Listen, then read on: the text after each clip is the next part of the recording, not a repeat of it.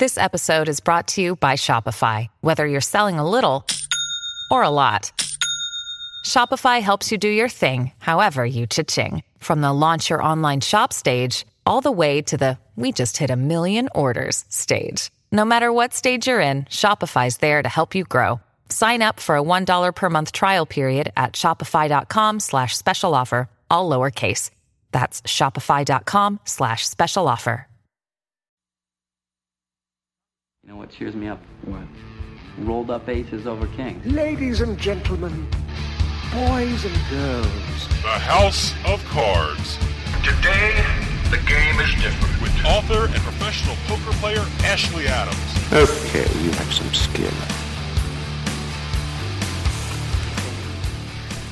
My apologies, Congressman, for the delay. I'm here with Congressman Barney Frank, who is joining us at special invitation to talk about the Unlawful Internet Gambling Enforcement Act. Congressman, let me ask you just quickly what the latest developments are in either the repeal or the amendment of this unfair law. Well, I don't think I've got the support I would need for repeal, but there is an alternative. We had a hearing on the proposed regulations, and what we learned, not surprisingly, is that the bill is so poorly thought out. I mean, over and above the notion of banning gambling, which seems to me deeply offensive for the government to tell adults that they can't engage in this activity that harms nobody except the people maybe who are engaging in it.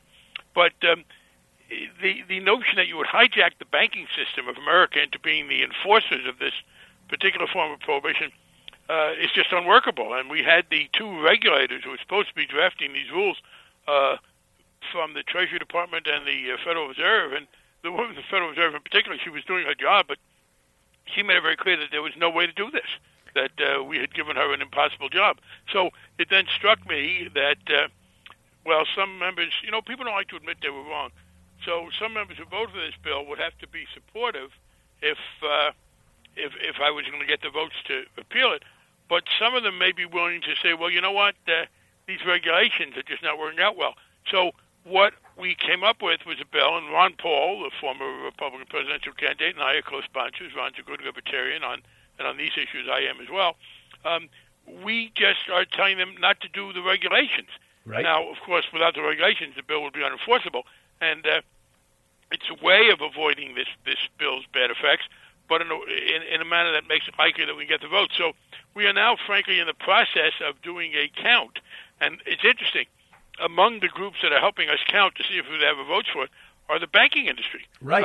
These are not people who well, maybe the bankers turn out to be more gamblers than they meant to be, but they're doing this because it's just imposing an incredibly difficult task on the banking system at a time when that's the last thing we need. Well, let me ask you a question. First of all, for those of you who just tuned in, we're speaking with Congressman Barney Frank. In case you did not recognize his unique voice and his wonderful sound, I have a question for you. Who supports this legislation? The guys that sponsored it, my understanding, the real backers of it are gone. Who is still on the other side of this question? Well, that's interesting. The Republican who was the senior member on the Republican side of our committee, Congressman Backus, is a very ardent supporter of it. He is.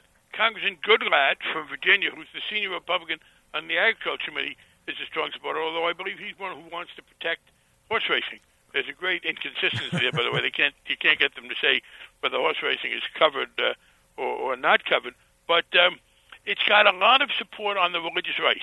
It's an interesting coalition.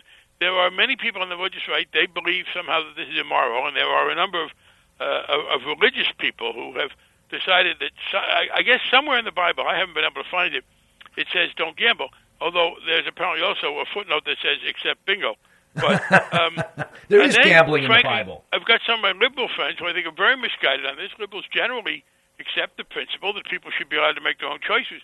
But I think some liberals, frankly, just think it's tacky. I noticed when Governor Patrick wanted to have casinos, which I thought made a great deal of sense from a wide range of reasons, people said, oh, they don't like gambling. Well, that's fine. If you don't like gambling, don't gamble. This notion that because you don't like something, you ban other people from doing it, I'm surprised to see so many of my liberal friends fall for it. And some of them say, well, you know, the problem, though, is if you get government money from gambling, it comes disproportionately from low-income people.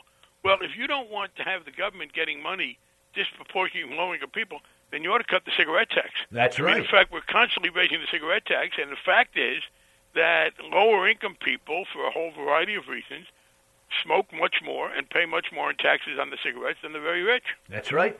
And get rid of tolls and all other regressive taxes if you're going to be consistent. Yeah, it's totally inconsistent. Well, and by the way, I also reject the notion that it's a tax. This is a voluntary activity. Absolutely. And it is true. A small number of people get addicted. A small number of people get addicted to video games. You know, if you were going to ban things, they say, well, young people will get involved. We read about young people who get these video game addictions. And the New York Times had a story a while ago about people who went right on food for a couple of weeks so they could buy the latest video game player. Right. Well, then a couple of other questions. You said that probably you don't have the backing to repeal it outright. Is there any legislation now being put forth that proposes something that's a middle ground? Well, the bill that I have to deal with regulations is the middle ground. I know there were some people who were saying, well, why don't you just exempt poker? I'm reluctant to do that.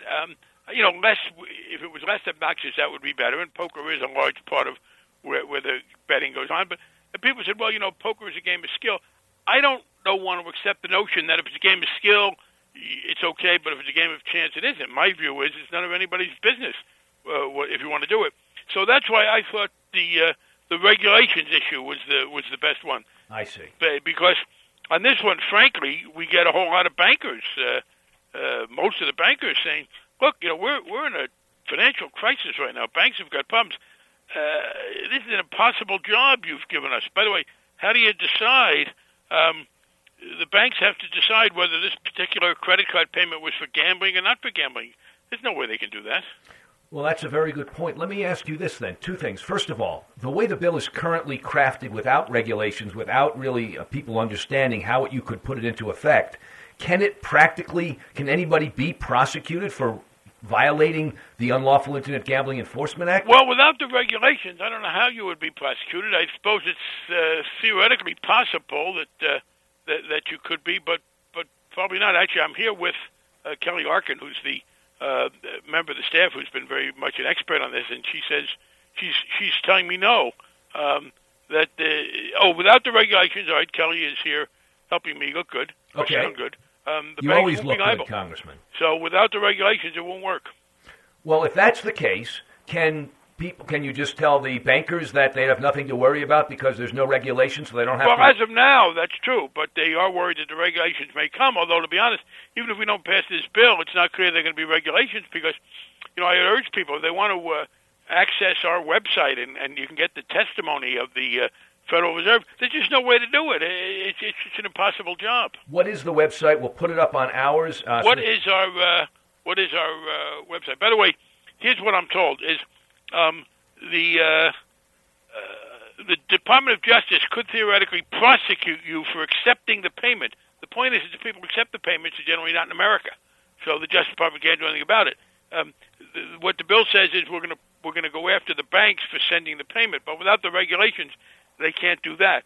So it's theoretically unenforceable. By the way, we have been found in violation of our World Trade Organization obligations. That's right. I know that. And this administration is all for world trade. And, in fact, if you know people are going to lose their jobs in Ohio or Fall River, they say, well, we got to follow the rules. But they're willing to break the rules here. And then because we've broken the rules, we have to give compensation to the European Union. And so we've agreed to give compensation, i.e., we've agreed to put some American businesses at a disadvantage to preserve our right to do this, and they won't tell us what we agreed to. We are pressing them to do that. So some American businesses were put at something of a disadvantage here to compensate Europe for this violation, and they're trying to keep that hidden. We're going to bang away. So the only way it could be, however, you could be prosecuted now is if they could prosecute somebody overseas. As you know, a couple of people, and I really think this is outrageous, one guy from England, happened to be changing planes in America. Right. And they arrested him, locked him up. So all that does is make sure people don't come through America on their way to places. Well, it seems like a no-brainer to me. And other than the religious right, is there any lobbying pressure on the other side, any industry, brick-and-mortar casinos perhaps? No. It's interesting that you raised that. You've obviously thought about this. The casino industry has been ambivalent. I think some of them might like for there not to be the competition, but it would be pretty bad for them to start, you know, supporting it, making it illegal. So they might want to get into it. Yeah. Well, actually, Governor Patrick made a great mistake in the bill he had for casino gambling in Massachusetts. he was going to ban this, and totally inconsistent. Look, people need to understand, you can't buy off the opposition. If you're going to buy into the anti-gambling argument, it's going to come on and bite you in the rear end if you try to do any kind of gambling. So that's not going to work. Well, in the last minute that you have, and of course you're welcome to stay as long as you want. I have 100,000 questions I could ask you, and we could get into a discussion. But I do have one question that's a practical one. We have lots of listeners all over the world, and certainly lots of listeners in the United States, and they want to know, okay, we have Barney Frank on our side. What can we do to help with his efforts to... Very good question. People can write to their own representative. People should not underestimate the impact that a letter or a phone call from an individual to his or her representative has, particularly if it's not some canned thing. You know, if every one of my colleagues got heard from 15 to 20 people, I guarantee you we'd be in much better shape. Now, let me give you the website. Great. Which is, where is that website? Oh, here it is. It's financialservices.house.gov. Financialservices.house.gov. And if you access that website, you'll be able to get... How would they get the bill, Kelly? Let me ask. We have press stuff, so how would you... Wait a minute, I'm going to put Kelly Arkin on. She's going to explain to people how they could access the particular information about the gambling bill. Thank you, Congressman. We look forward to your success. Well, to get any piece of legislation, you can go to thomas.gov. Our regulation bill is H.R. 2046, our licensing and regulation bill, but our repeal the regulations bill is H.R. 5767. But if you go to financialservices.house.gov, there's a section on our hearings, and you can go to our May 2nd hearing, and you can see all the testimony of the regulators.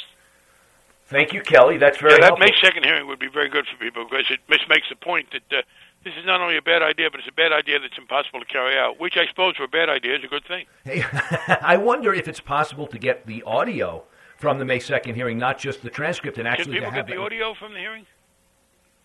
I think the video is still up there. I am not the most technologically advanced human being, even in any room I'm in, but...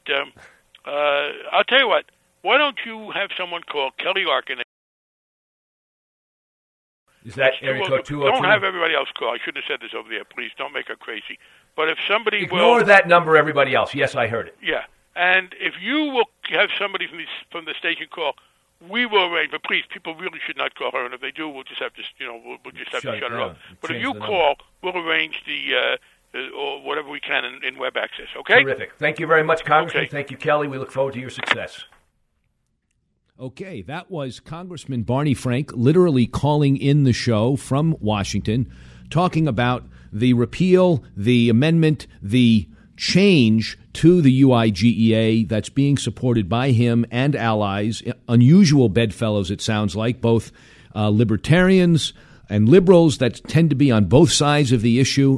What an interesting political study this would be, if nothing else. And, of course, we selfishly, self-interestedly must see that the UIGEA be changed so that it cannot be enforced, which seems to be the political strategy that the astute Congressman Barney Frank, who has had many successful battles in Washington, suggests. Let me just reiterate some of the things that he said. And when I'm done, we're going to go to a commercial break. We're going to come back. We'll have... we hope John Pappas available, if not right then after we talk a little bit about my recent adventures down at Foxwoods.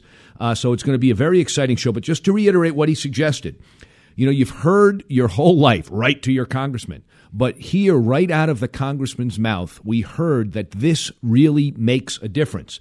There is a website where you can get the actual testimony that occurred at the May 2nd hearing about this bill, the UIGEA.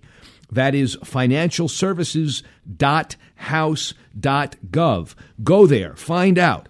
Contact your congressman and senator about H.R. 2046, H.R. 2046, and H.R. 5767. And if you're somebody that can't really write down stuff while you're listening, you can't do two things at once, then just do one thing.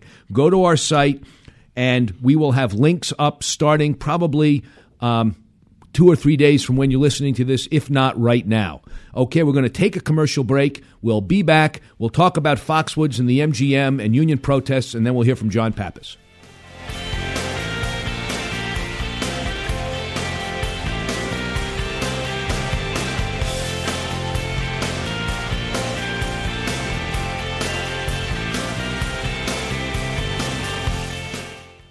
Hi, listeners. This is Ashley Adams. You know, there are a lot of poker books out there, very few, if any, about how to beat the low-limit, no-limit hold'em games that most people play. Not the poker professionals, but the average Joe who plays a $1, $2 game. There are very few poker books about those cash games. So I wrote one. If you email me at asha34@aol.com, asha34, I will send you my ebook. It's a $10 book, and here's the way it works. If you like the book, send me $10. If you don't, keep it for free. You can't do any better than that. Winning Low Limit, No Limit Hold'em, asha34@aol.com. Hey, how you doing? Educational videos, top quality, right here. You'll never hear anyone selling education on the street. Yo, what's up, baby? Want to learn some history? I got live learning, beautiful books inside. And don't expect anyone to just offer you an education. Who needs a high school diploma, huh? And fortunately, you can't buy a diploma from some guy with a briefcase. But there is one way you can get the educational skills you and your family need for free, with free family learning programs. Call 1-877-FAMLET1 for information on free GED, computer training classes, and other family learning programs. That's 1-877-FAMLIT1. Check it out, check it out. You want your GED right here, guaranteed, ma. Come on, check it out. After all, you can't get your education on the street. Free family learning programs from the National Center for Family Literacy. The first step to a better life. Brought to you by the National Center for Family Literacy and the Ad Council. The Kings of Concussion, Vince and Larry. If you don't wear your seatbelt and your car rolls, my friend, that's when your headaches begin. When your fragile body flips end over end, that's when your headaches begin. Ow, ow, ow. Tell him, Vince. Now, baby, listen up. Seatbelts are something you can't live without. When that car rolls over, it spits you right out. Yes, it does. So please wear your seatbelts, cause your skull doesn't bend. That's when your headaches begin. A message from the Department of Transportation and the Ad Council. Poker is a special game, a unique game. It is a rare game. The man who play it, make it so. You're listening to the House of Cards. Join us online at houseofcardsradio.com. I like that kind of party, baby!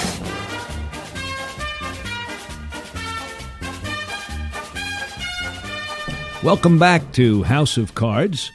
We had a wonderful conversation with Congressman Barney Frank about the changes that he's seeking to the UIGEA, and I hope you heard it. If not, go back to the archives and listen from the beginning. What can I tell you? It was amazing. Also, a lot of information about how to lobby.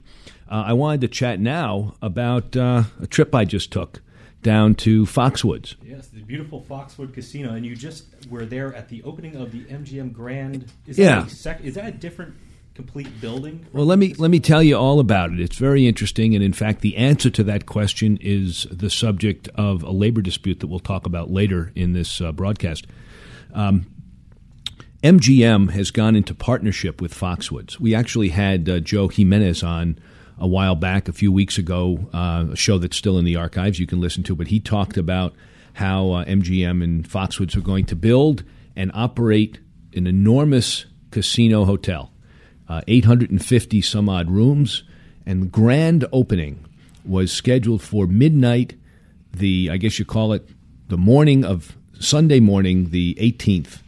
And so I went down there, tried to sleep during the day a little bit, arrived at about 11 o'clock into the poker room, played some poker, and then at about 11:30 walked from the poker room in, for lack of a better term, we'll call Foxwoods Classic, the original casino, and walked all the way to the end of the Foxwoods property where there is a walkway, thus far up until that point not open, that's about a quarter of a mile walk, enclosed with gardens and things that you can see from it, all the way into the new hotel casino that's attached. It's really like an expansion more than a new casino, but they're branding it separately. In fact, Earlier that day when I was in Boston, I was at Back Bay Station, which is a major subway and train station in Boston.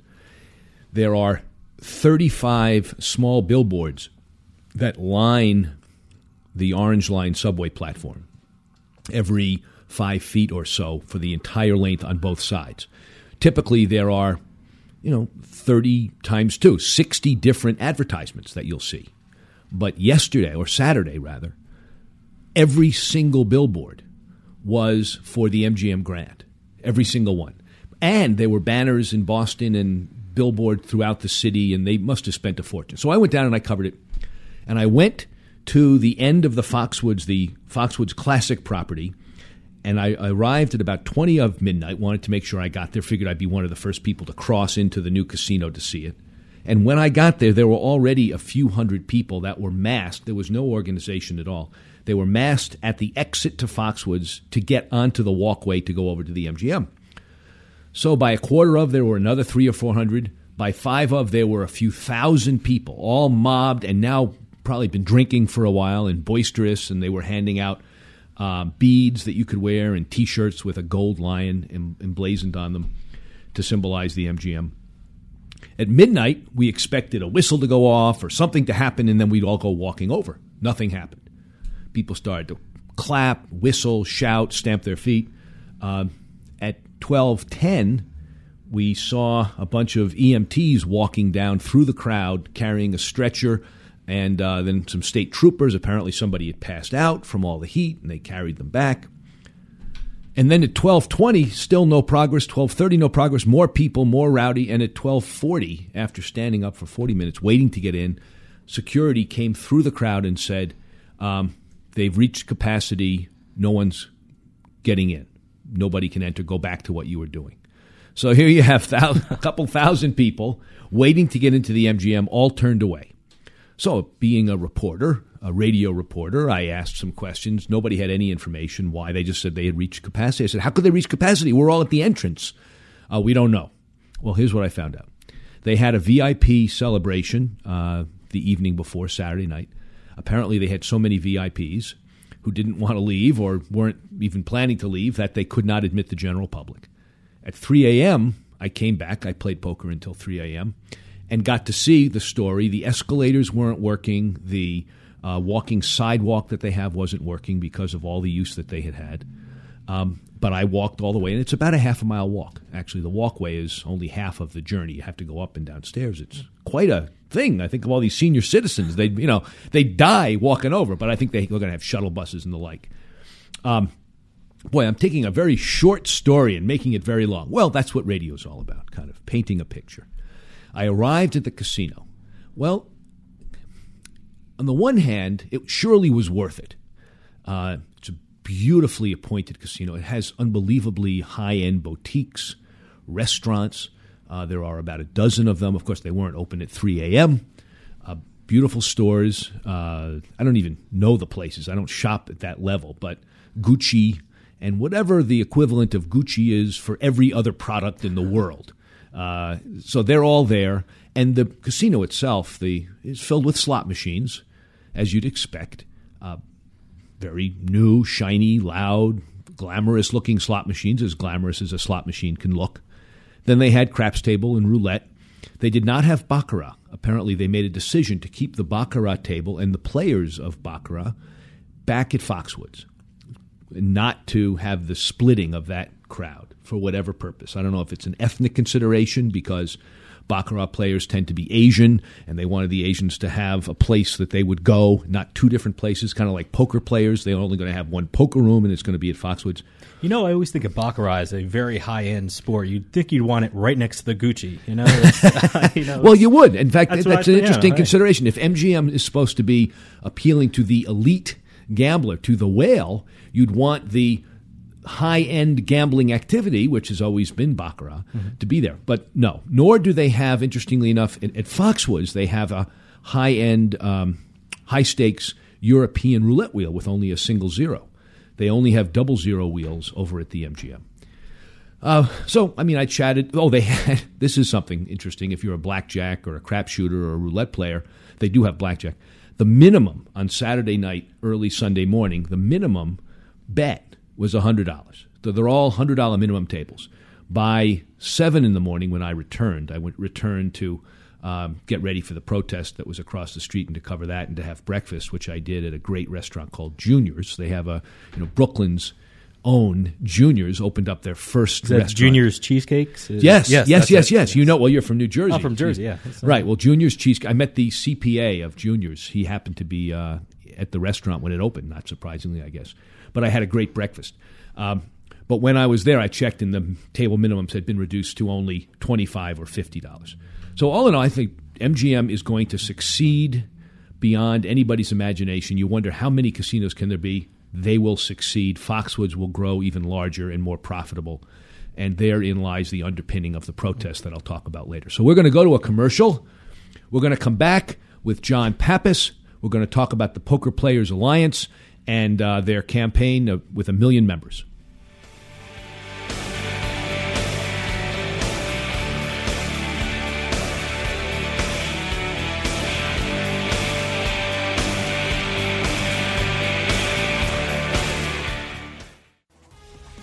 Hey, you serious about poker? Then winning 7-Card Stud by Ashley Adams is a must-have for stud players of all levels. In winning 7-Card Stud, the World Series of Poker veteran takes you through a series of lessons and strategies designed to make you a better player in all phases of your game. The techniques of betting, what cards to play, how to read the other players, the art of bluffing. You'll learn to master them all. Winning 7-Card Stud by professional poker player Ashley Adams. Available at Amazon.com. Once upon a time in a small cottage lived a boy named Chuck. One day, Chuck heard a knock from inside the wall.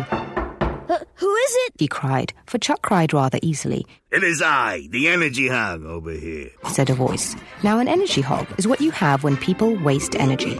Chuck ran to tell his family. There's a hog in our house, exclaimed Chuck. That's no way to talk about your Aunt Melba, said his mother, and sent him to his room. That does it, said Chuck. He raced to his computer and logged on to energyhog.org. I'll just have to get rid of it myself. At energyhog.org, Chuck played cool games and learned to use energy wisely. He learned that by switching to better light bulbs, he had the power to rid the cottage of the evil energy hog forever. I'm leaving, but I shall return, vowed the hog. Don't count on it, bacon breath, vowed Chuck. And the moral of the story is, to use energy wisely, log on to energyhog.org or a switch in time, save swine. This public service message brought to you by the U.S. Department of Energy and the Ad Council. Well, this is my senior companion, Vince Clausen, and he's been with me 9 years. He's my brother. Margaret's really something. Over the years, she's become like a sister to me. We even argue over who gets the sports page first, but I wouldn't trade it for anything. There's another world out there. He brings that world in to me. It's the little things that matter. Going for walks, picking up a prescription, taking the cat to the vet. Helping someone like Margaret still live on her own. If you're at least 60 years old, you might qualify to become a senior companion. You'll receive a small stipend, but most importantly, you'll have the satisfaction of helping someone stay independent.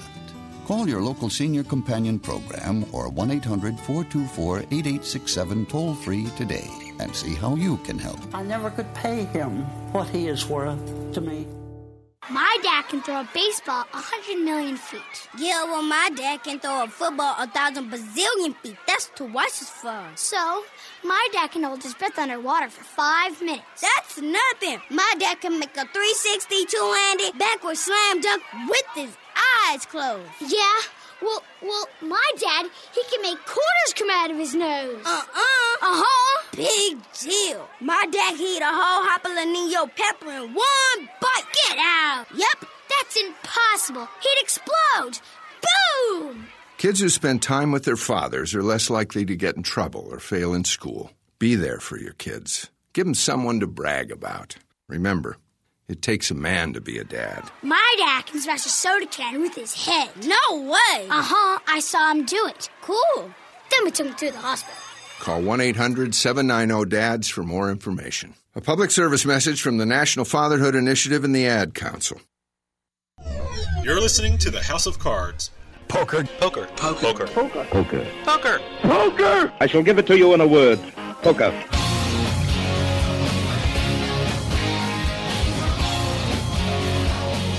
Welcome back. This is Ashley Adams. You're listening to House of Cards Radio. I just wanted to chat a little bit with you about my experiences after I visited the MGM Grand. I had a twofer because I had also received a notification from the union that was elected to represent the dealers over at Foxwoods, a few thousand, I believe there are 5,500, something like that. And they had scheduled a protest to correspond with the opening of the new MGM casino at Foxwoods. Oh, and I'm going to interrupt my soliloquy here to talk to a guest who just called in. We're going to talk with John Pappas, who is the head of the Poker Players Alliance. And he's on the line with my producer, who's literally putting the phone in front of me. John, are you there? I am here. Terrific. Perfect timing. I was just starting to talk about something completely different, which maybe we'll talk about sometime, which is the organizing of poker dealers. Maybe there's a model of organizing employees that we can help to strengthen the PPA, although from what I've read in your press releases, you don't need a whole lot of strengthening right now. Did you just hit your 1 million member mark? We did. About 2 weeks ago, we reached... over 1 million members. Actually, about 3 weeks ago, we reached over 1 million members, which was a long-standing goal for this organization. Although, now that we've reached 1 million, I don't see why we can't be 1.5 million or 2 million, 10 million. So we're gonna continue to grow, and that's why we've just launched a new website today, as well as the promotional opportunities to join the PPA with great new member benefits. For those members who are dues-paying members as well as free members. So we hope people will... Tell me about why you think people are joining at such a fast pace. Well, I think when people recognize that the federal government can actually do something that takes away their liberty, their form of recreation, and as many people believe their right to play the great game of poker...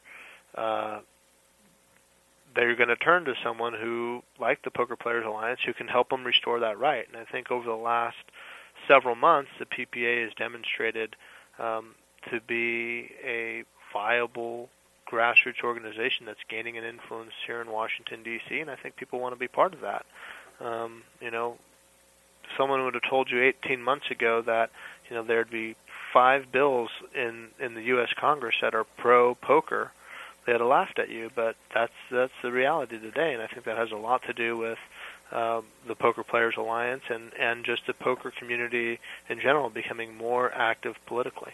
Well, John, maybe you can tell us a little bit about this. We just got off the air, had a phone conversation with Congressman Barney Frank, who talked to us about the two pieces of legislation that he's working for, H.R. 2046 and H.R. 5767. Yes. You mentioned 5 pieces of legislation, so I have 2 questions for you. First, tell us about the other 3 pieces of poker legislation we should know about, and second, tell us your perspective on the fight against the UIGEA, either to eliminate it or to tie it up with regulations such that it won't affect the average player.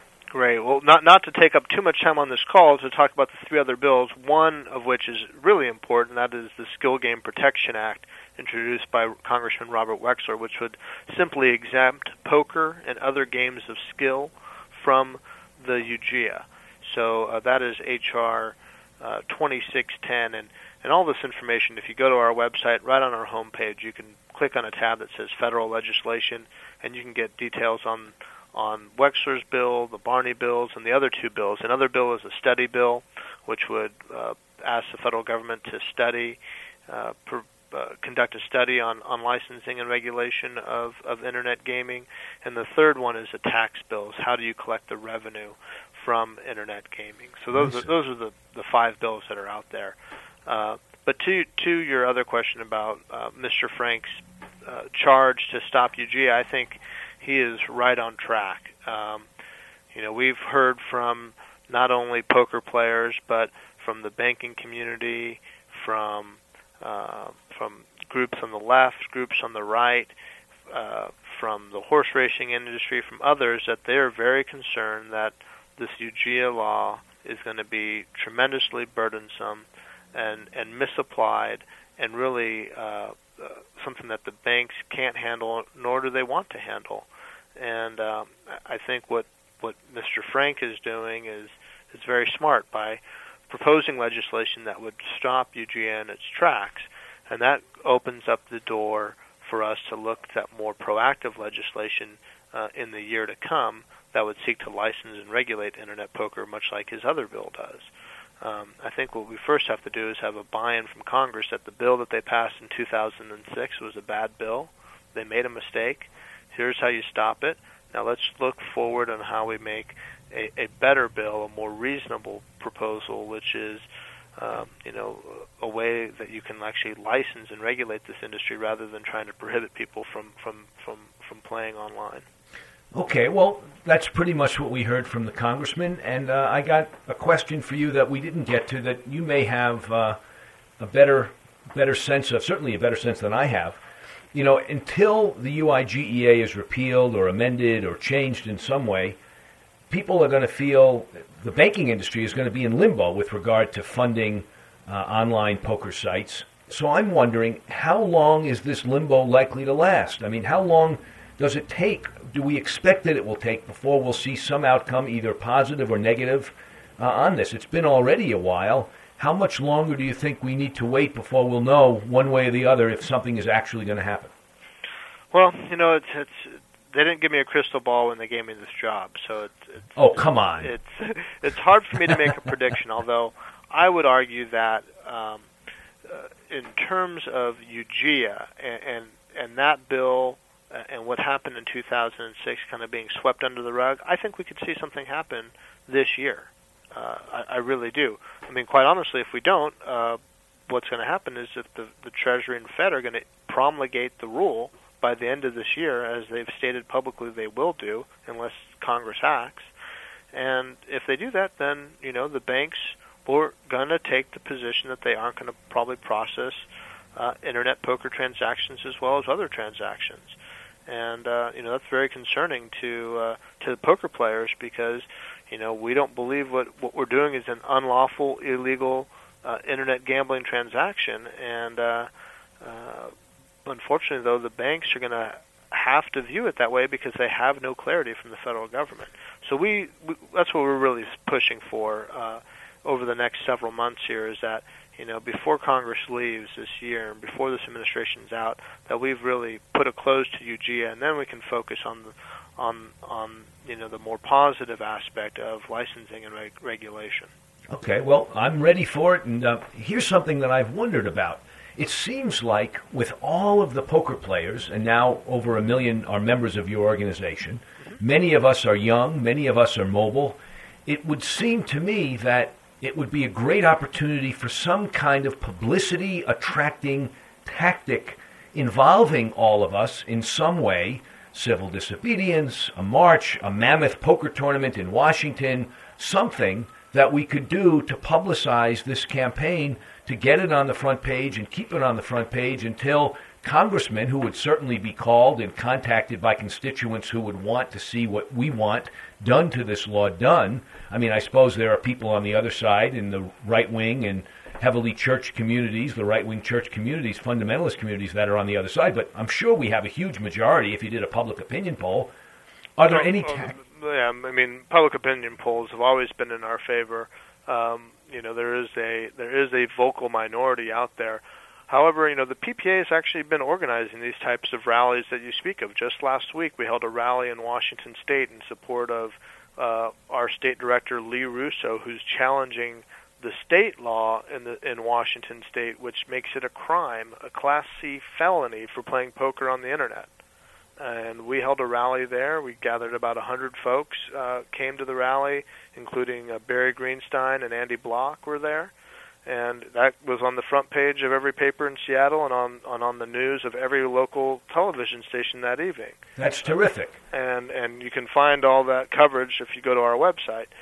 But what's your website? We also did a similar thing in Massachusetts where they were seeking to pass a bill that would have done the same thing. And through our rally and through our efforts in the state of Massachusetts, we were able to kill that bill. Wow, I don't remember any rally in Massachusetts. I remember that the casino bill was killed because there was opposition to the casino, and one of the provisions, one of the terrible poison pills in the casino bill that would have built some casinos in Massachusetts was an anti-internet gambling provision. But I don't remember any rally. I wanted one. I wanted to participate in one. There certainly was. The PPA sponsored it. We had over 50, 60 people show up there. It was the day of the hearing. The PPA promoted it and sponsored it through our website, through emailing all of our members in the state of Massachusetts. And that's terrific. You know, again, it was covered in all the local media. Okay, so and again, you can find that all that information on our website, which is pokerplayersalliance.org. Mm-hmm. Anything else? You have some promotional things going on now involving the World Series of Poker, don't you? We sure do.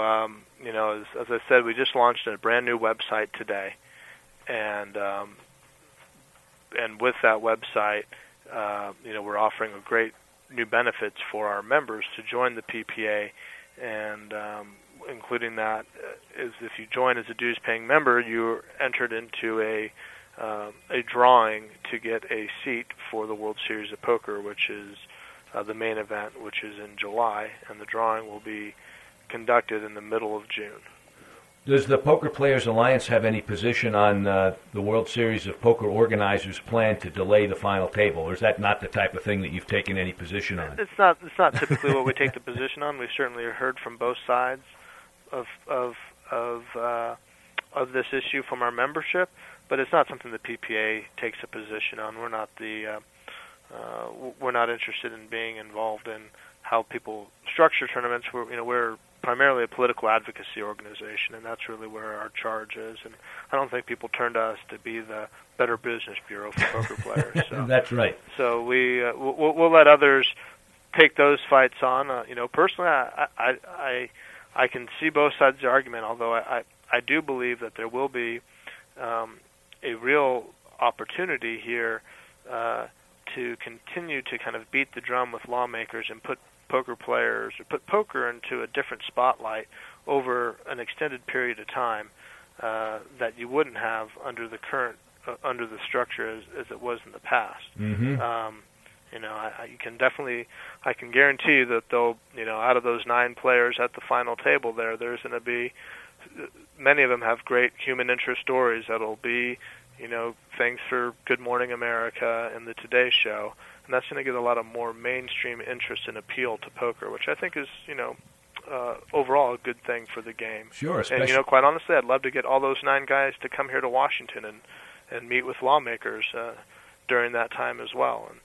And especially if some of them qualified for their seat in the World Series of Poker with an online tournament, which is likely as well. Sure. Yeah, so, okay, between now and the end of the year, although you don't have a crystal ball, you figure that this will crystallize one way or the other, because there'll either be regulations that'll be promulgated or will be successful in killing or amending the UIGEA or passing some other substitute legislation. So between now and the end of the year, what lobbying activities are planned, national lobbying activities are planned or considered that could involve the many millions of poker players, especially online poker players, who would like to participate in this process? Well, as we did last year, the PPA intends to hold a Washington, D.C. fly-in.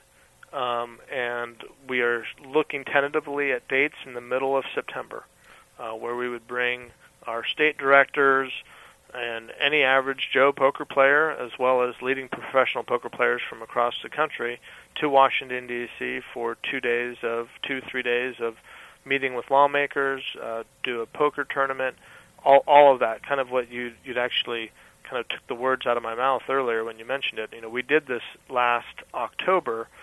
We had about 100 folks come here to Washington, D.C., including, you know, top poker players, Vanessa Russo, Annie Duke. Annie Duke testified. I saw her on the news. What's that? I saw Annie Duke's testimony on the news. It was covered extensively. It was very impressive. Yes. That was actually a few weeks following our fly-in, and that was due to our fly-in that we got her to testify.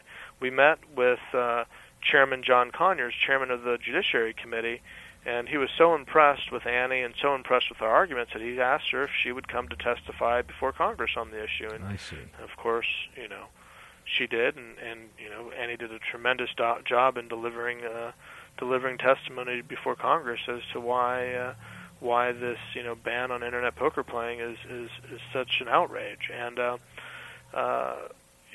We intend to build on the success from last year. Over 2 days, we had over 50 meetings with congressional offices, and after those meetings, many of those members of Congress signed on to legislation that we were one of the bills that we were supporting, either the Barney Frank bill or the Wexler bill.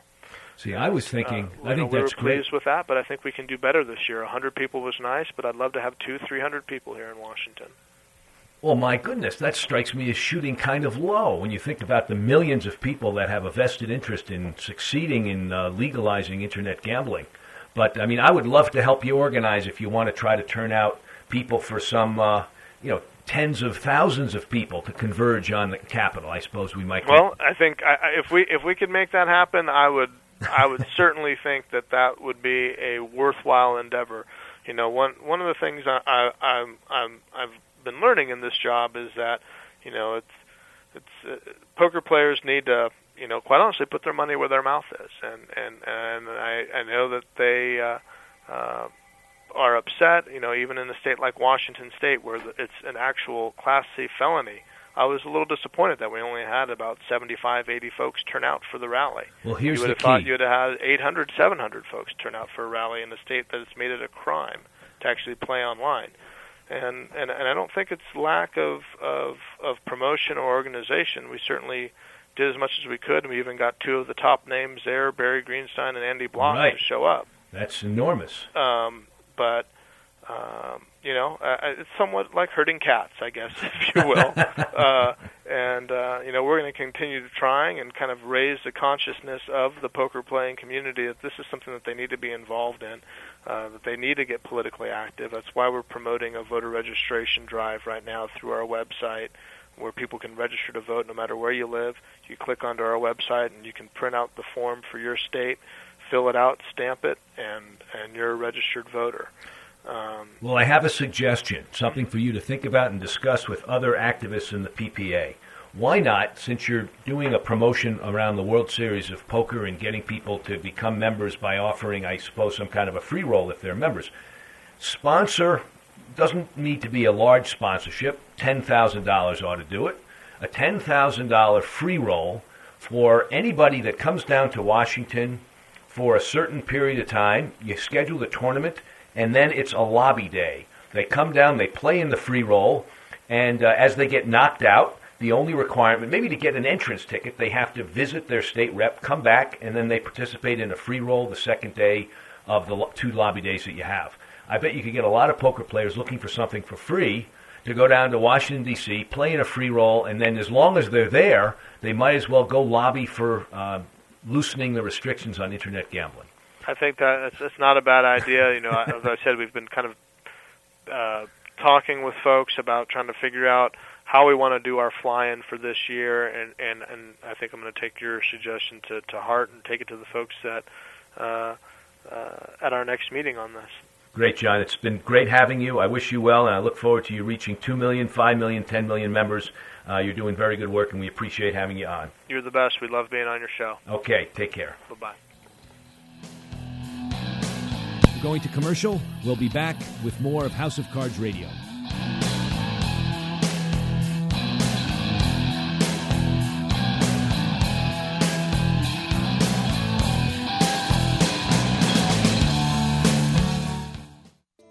Hi, listeners. This is Ashley Adams.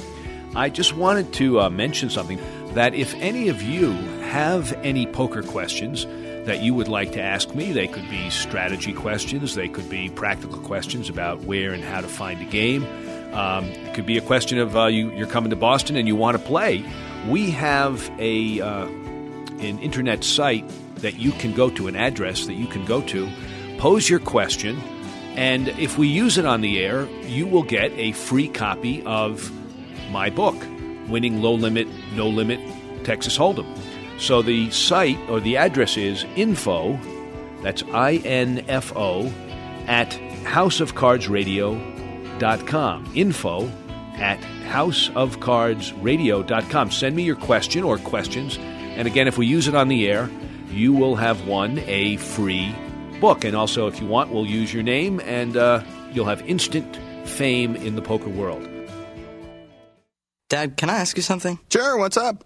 There's this girl I kind of like. Well, if there's one thing I know, it's women. Really? Well, they didn't call me Velvet for nothing. I don't get it. Smooth. I was smooth.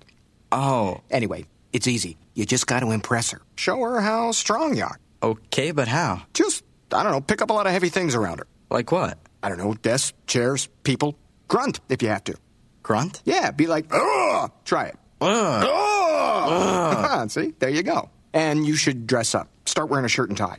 I'll look like a dork. No, you'll look successful. Okay. And finally, you can start using my cologne. The ladies love it, so don't be shy. Splash it on. Thanks, Dad. You don't have to be perfect to be a perfect parent. When you adopt a child from foster care, just being there makes all the difference. To find out how you can adopt, please visit our website at adoptuskids.org or call 1-888-200-4005. A public service announcement brought to you by Adopt U.S. Kids, the U.S. Department of Health and Human Services, and the Ad Council. I knew it was going to be tough, but I couldn't quit. It was something that I had to see through. It made me reach beyond myself. After boot camp, I was a man, a Marine. Standing there at graduation, this flood of feeling and emotion goes over your entire body. There's nothing like it. Become one of the few and the proud, like Corporal Joseph Schumacher. Call 1-800-MARINES. The change is forever. You're listening to the House of Cards. Join us online at houseofcardsradio.com. Quiet, young man. Can't you see we're having a poker game?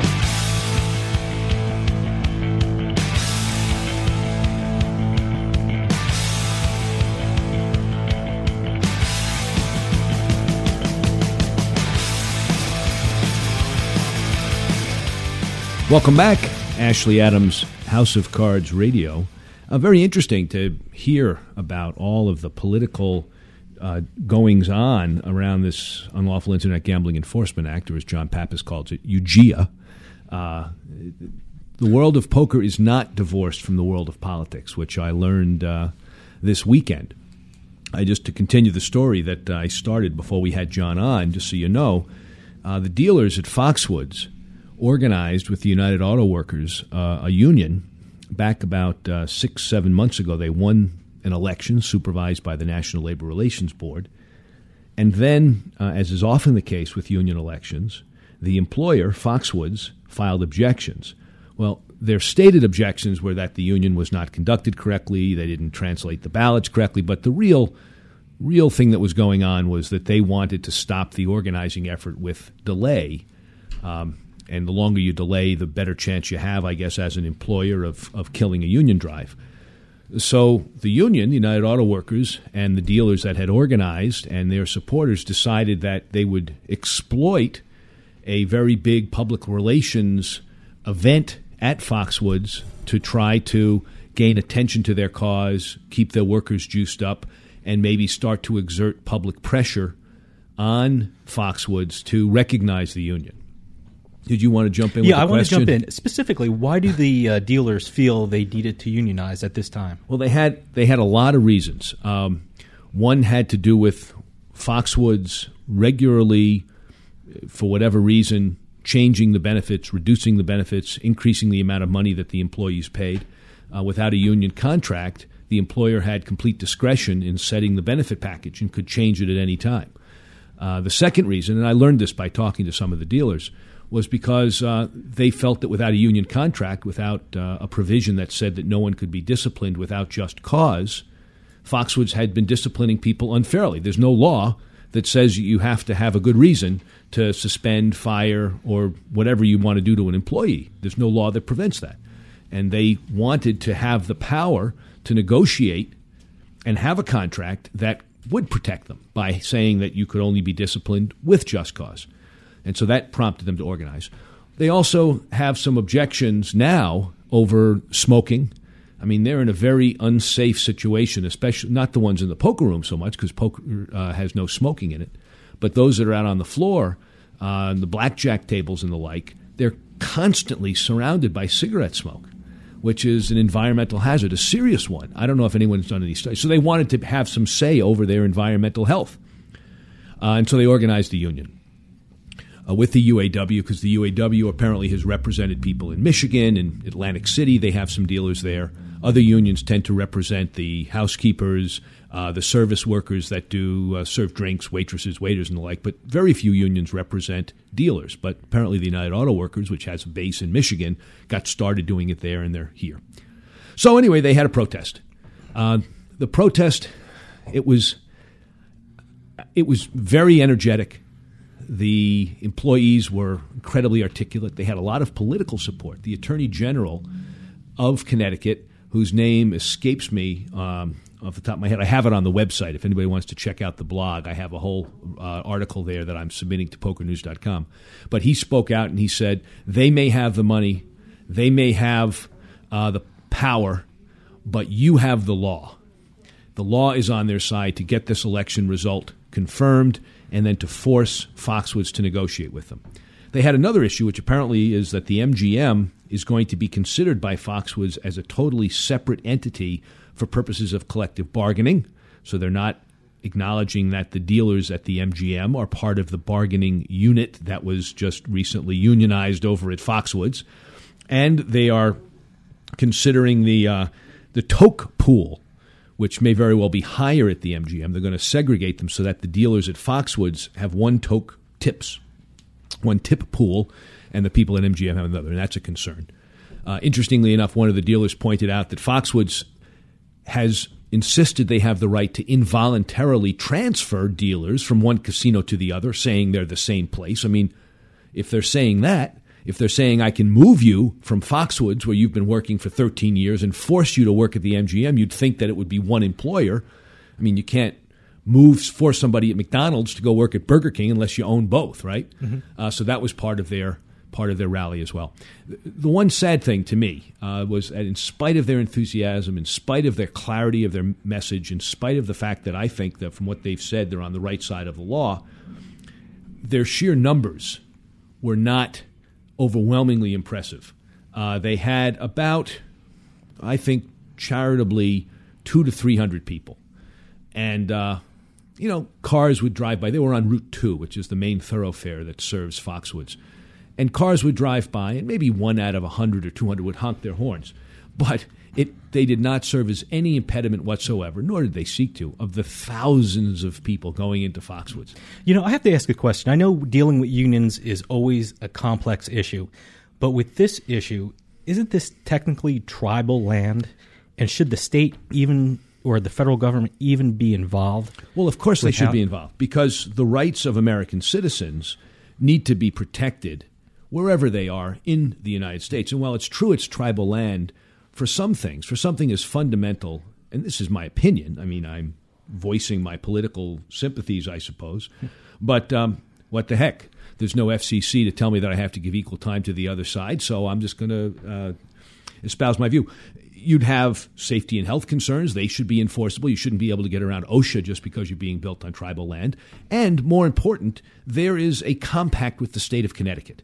They are only allowed to operate a casino because of a state legislation that gave them that power as long as they met certain standards. And one of those standards is to comply with federal and state laws.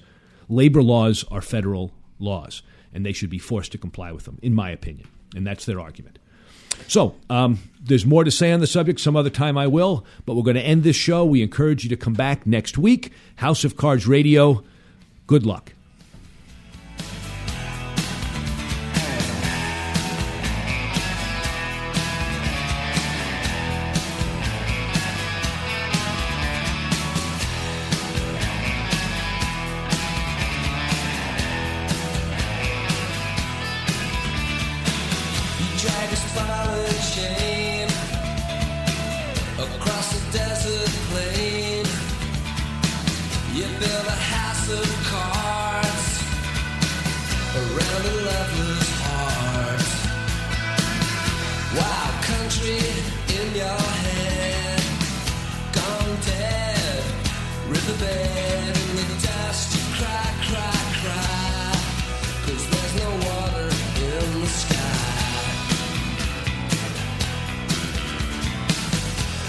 Dry, built on sand, a house of cards that